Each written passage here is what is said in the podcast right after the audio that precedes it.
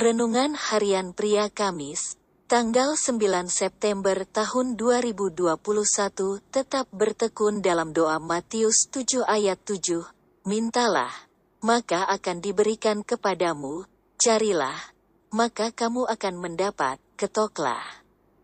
Maka pintu akan dibukakan bagimu. Sebelumnya ia sudah mengajarkan tentang doa dengan memberi contoh di doa Bapa kami. Yesus kembali mengajarkan kepada murid-muridnya tentang doa. Kata-kata yang Yesus pakai yaitu kata, mintalah, carilah, dan ketoklah, merupakan gambaran yang dilakukan dalam doa. Ada jaminan dari Tuhan, yaitu apa yang kita minta, maka kita akan diberikan.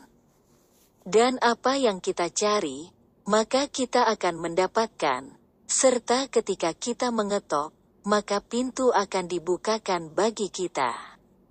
Karena setiap orang yang meminta, menerima dan setiap orang yang mencari. Mendapat dan setiap orang yang mengetok, baginya pintu dibukakan. Matius 7 ayat 8 kita mengetahui dari firman Tuhan bahwa Ia Tuhan yang menjanjikan adalah Tuhan yang setia pasti menepati dan melakukan apa yang Ia sudah janjikan. Dengan penuh keyakinan bahwa Allah berkuasa untuk melaksanakan apa yang telah Ia janjikan. Roma 4 ayat 21 Kata, mintalah, carilah, dan ketoklah mempunyai arti dalam bahasa aslinya adalah dilakukan terus-menerus sampai memperoleh hasil dari apa yang kita doakan. Tuhan pasti menjawab doa-doa yang kita naikkan kepadanya menurut rencana dan kehendaknya.